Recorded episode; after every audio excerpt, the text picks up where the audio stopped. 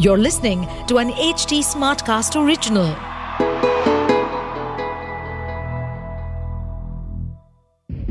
जो आपका खास है, क्या उसके लिए भी आप ही खास हो या वो आपके साथ बस अपने मकसद के लिए है दहशत पॉडकास्ट की इस सीरीज़ को सुने और जाने कि लोग कैसे साम, दाम, दंड, भेद के ज़रिए आपको शिकार बनाकर लूट पाट रेप मर्डर चोरी विश्वासघात जैसे अन्य क्राइम को अंजाम दे सकते हैं। सुनिए डर और खौफ से भरी इस सनसनीखेज कहानी को। Dahshat. The doppelganger dilemma Dahshat podcast की इस सीरीज़ के पहले एपिसोड में अभी तक हमने सुना कि अंकित कैसे अपने दोस्तों, अपने कलीग्स अपनी गर्लफ्रेंड के साथ अपना बर्थडे सेलिब्रेट करता है। रात भर गाना, बजाना, खाना, पीना, बहुत खुशी से सब लोग अंकित को विश करते हैं एंड सेलिब्रेट करते हैं। लेकिन उसके बाद अगले दिन ऐसा क्या हुआ कि सबके होश उड़ गए, खास तौर पे अंकित के, जब वो देखता है कि उसके दोनों हाथ हथकड़ी से बंधे हुए हैं।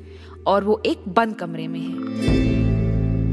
उस बंद कमरे में थोड़ी ही देर बाद इंस्पेक्टर अर्जुन आते हैं और उस पूछताछ में अंकित को पता चलता है कि कल रात जितनी भी लोग उसकी बर्थडे पार्टी में थे, वो आज नहीं रहे। यानी कि उन सबका मर्डर हो चुका था। इतना ही नहीं, अंकिता, उसका प्यार, लेकिन उसका मर्डर बहुत ही बेरहमी से हुआ। पहले उसका रेप किया गया फिर उसकी गला रेत के हत्या की गई। ये सब सुन के अंकित के रोंगटे खड़े हो जाते हैं। उसे यकीन ही नहीं होता कि ये सब उसने किया है। वो इंस्पेक्टर अर्जुन को सब कुछ बताता है, लेकिन इंस्पेक्टर अर्जुन नहीं मानते। जिसके बाद अर्जुन उन्हें एक पर्ची लिखकर देता है। उस पर्ची में वो लिखता है कि मुझे सीजोफ्रेनिया है। सिजोफ्रेनिया एक ऐसी बीमारी होती है जिसमें एक व्यक्ति अपने आप को दो लोगों की तरह ट्रीट करता है। यानी कि व्यक्ति तो एक रहेगा, लेकिन उसमें दो तरह के लोग काम करेंगे। उसके दो वेरिएंट होते हैं। अंकित उसमें यह भी लिखता है कि मैं ये बात आपको लिखकर इसलिए दे रहा हूँ क्योंकि अगर मैंने बोला तो मेरे ही अंदर का वो दूसरा शख्स मुझे पहचान लेगा और वो मेरी इस बात को काट देगा और नहीं बताने देगा। साथ ही वो ये भी बताता है कि वो जो उसके अंदर का दूसरा शख्स है, वो उसे बर्बाद करने पे तुला हुआ है। जिसके सबूत के लिए वो उसे एक लॉकर को चेक करने को कहता है। इस कहानी के अगले एपिसोड में, यानी कि इसके दूसरे भाग में हम सुनते हैं कि आगे क्या हुआ।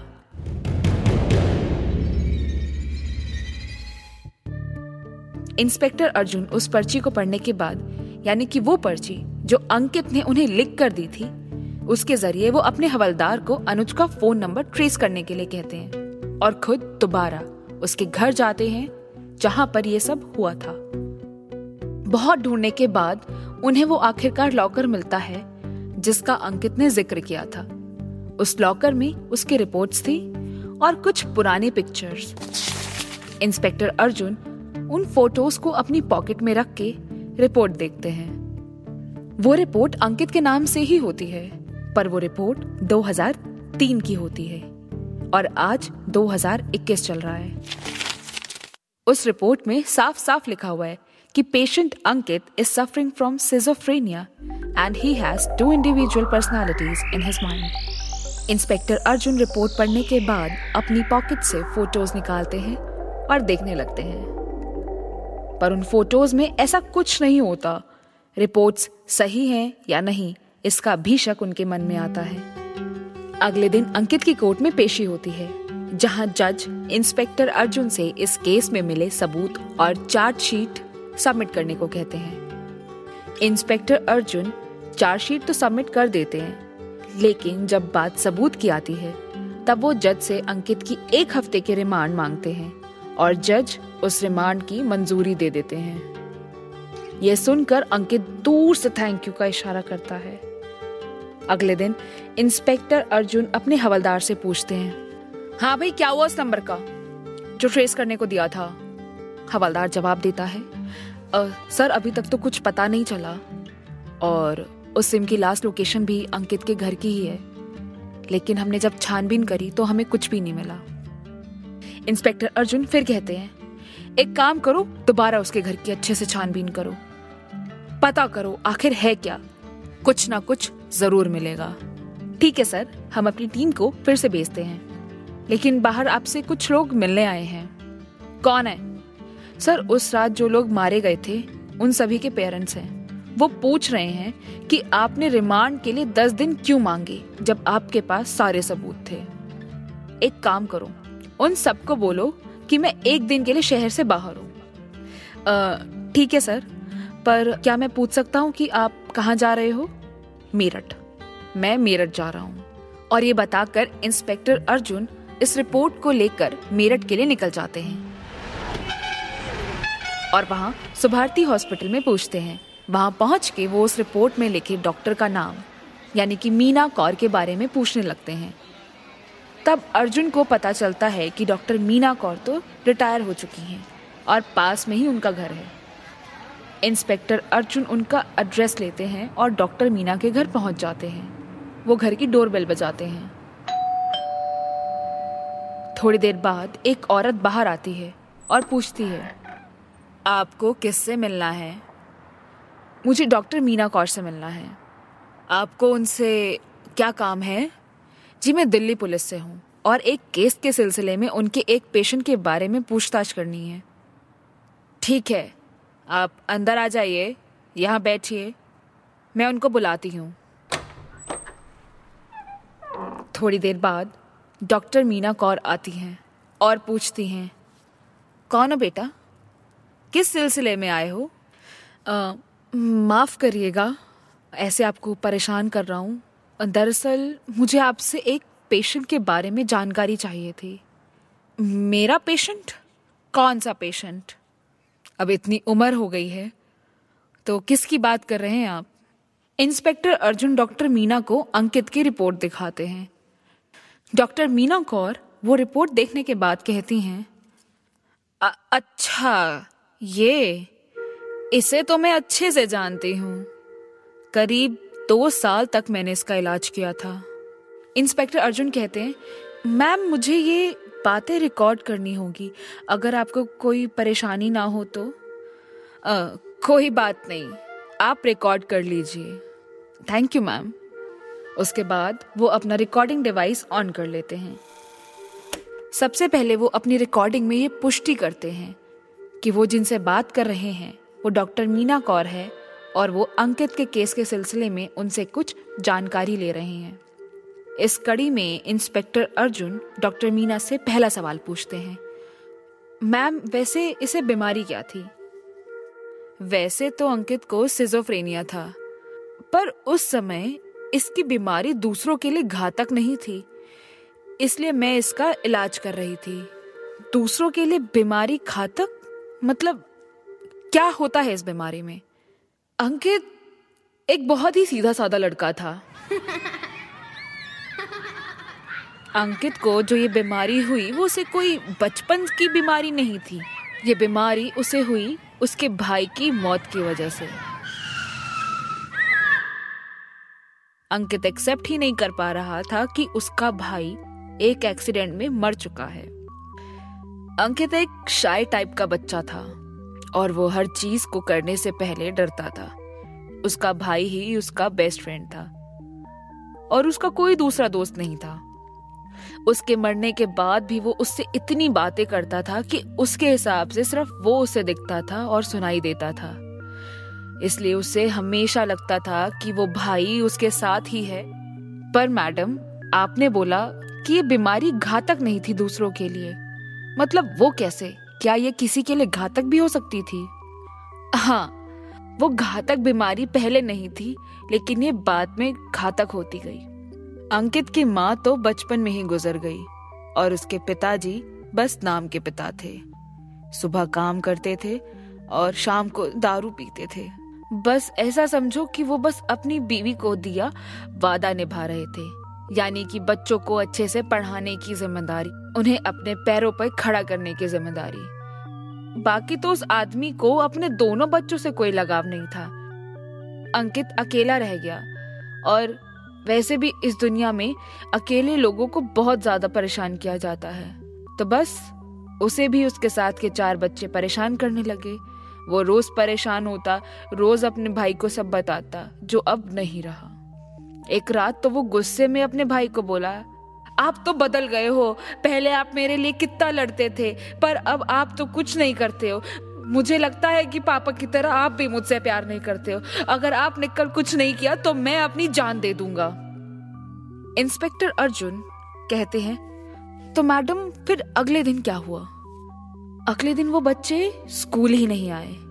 बाद में पता चला कि किसी ने उन्हें एक रात पहले चॉकलेट के बहाने बुलाया और उस चॉकलेट में जहर मिला के दिया था, जिससे वो चारों बच्चे मर गए। इंस्पेक्टर अर्जुन पूछते हैं तो पुलिस को पता नहीं चला कि ये सब किसने किया है? सबको पता चल गया था कि ये काम अंकित ने किया है। क्योंकि जब केस की छानबीन हुई, तब पुलिस को सीसीटीवी रिकॉर्डिंग मिल गई थी, जिसमें अंकित उन चारों को चॉकलेट दे रहा था। और सबके मरने के बाद अंकित वहाँ से गाना गाता हुआ निकल जाता है। इंस्पेक्टर अर्जुन बोलता है और फिर पुलिस को उसकी इस बीमारी के बारे में पता चला? या कोर्ट ने इसे सजा नहीं दी? या इसको इलाज के लिए नहीं भेज दिया? डॉक्टर मीना बोलती है आ, कोर्ट ने उसे इसीलिए ही नहीं सजा दी क्योंकि उसे ये बीमारी थी।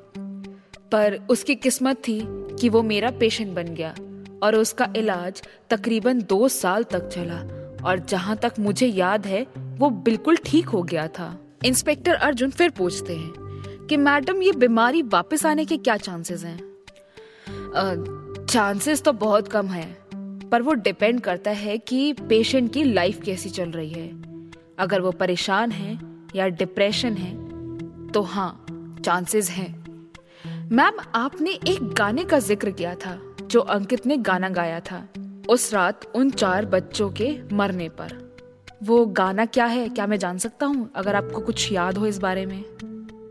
वो गाना तो मुझे याद नहीं, पर हाँ वो अंकित ने नहीं, बल्कि उसके अंदर की दूसरी पर्सनालिटी जो उसका भाई, अनुज है, उसने गाया था। अनुज जो भी करता है, अंकित को कुछ याद नहीं होता। पर अंकित जो भी कहता है, सुनता है और बोलता है, वो सब अनुज को पता होता है। इंस्पेक्टर अर्जुन पूछते हैं मैम अब मेरा आखिरी सवाल। ये जो हादसा हुआ था बचपन में, वो किस जगह हुआ था? क्या इसकी कोई रिपोर्ट है? ये हादसा मेरठ के शारदापुरी इलाके में हुआ था हाँ। मैम एक बात और। अनुज वापस आ गया है, अंकित के अंदर। और मुझे उससे मिलना है तो मुझे क्या करना होगा? तुम्हें अगर अनुज से बात करनी है तो तुम्हें अंकित को चोट पहुंचानी होगी। अगर तुम उसे परेशान करोगे, उसे तंग करोगे तो अनुज ज़रूर आएगा। अर्जुन शारदापुरी स्टेशन जाकर दस साल पुराने केस के सबूत इकट्ठे करते हैं, यानी कि वो वीडियोस एंड वो केस फ़ाइल, जिसमें अंकित ने, यानी कि अंकित उर्फ़ अर्जुन ने, चार बच्चों का मर्डर किया था। इंस्पेक्टर अर्जुन जब वो वीडियो देखते हैं तो देख के हैरान हो जाते हैं। क्योंकि उस वीडियो में पहले वो बच्चे उसको परेशान करते हैं। और फिर वो परेशान ना करे, इसलिए अंकित उन्हें जहरीली चॉकलेट खिलाता है। और जब वो मर रहे होते हैं, तब वो उनके सामने गाना गा रहा होता है। शोर है, दिल का शोर है, दिल का शोर है। बदला लेने का ये ज़ोर है। हर दर्द जो हमको है मिला, इसलिए ही तो ये दिल तुम्हारे लिए माँगता मौत है। वो खुशी जो मुझे है नहीं अब तक मिली, बस अब दिल उसी की ओर है। शोर है, दिल का शोर है। इंस्पेक्टर अर्जुन, ये गाना सुनने के बाद अब और बड़ी उलझन में पड़ जाते हैं। अब क्या करना चाहिए? अगर वो उसकी बीमारी को कोर्ट में पेश करते हैं तो अंकित को सजा नहीं होगी, और वो इलाज के बाद दोबारा आज़ाद हो जाएगा। और अगर वो कुछ भी ना करे तो अंकित को सबूत के बिना पर फांसी हो जाएगी। यहाँ पर इंस्पेक्टर अर्जुन दोराहे पे खड़ा है और एक ही सवाल अपने आप से पूछ रहा है कि आखिर असली कातिल है कौन? तो इस कहानी से आपको क्या लगता है? अगर आप होते तो आप किसको इंसाफ दिलाते? अंकित को, जो बीमार है, या उस शख्स को, जिसने सोलह लोगों की जान ली है? ये आखिर अंकित की बीमारी ही है या बस एक फरेब? दहशत। दहशत पॉडकास्ट की इन काल्पनिक कहानियों का वास्तविकता से कोई संबंध नहीं है। ना ही हमारा उद्देश्य किसी व्यक्ति विशेष समुदायों को ठेस पहुंचाना है। इसलिए इस पॉडकास्ट सीरीज़ को केवल मनोरंजन के लिए सुने। लेकिन सावधान और सतर्क ज़रूर रहिए। इस कहानी को लिखा है शौर्य त्यागी ने। इस कहानी की आवाज़ और प्रोडक्शन दीक्षा चौरसिया की है। साथ ही इसके साउंड एडिटर हैं Sanju Ibrahim. To stay updated on this podcast follow us at H T smart cast on all the major social media platform to listen to more such podcast log on to W W W dot H T smart cast dot com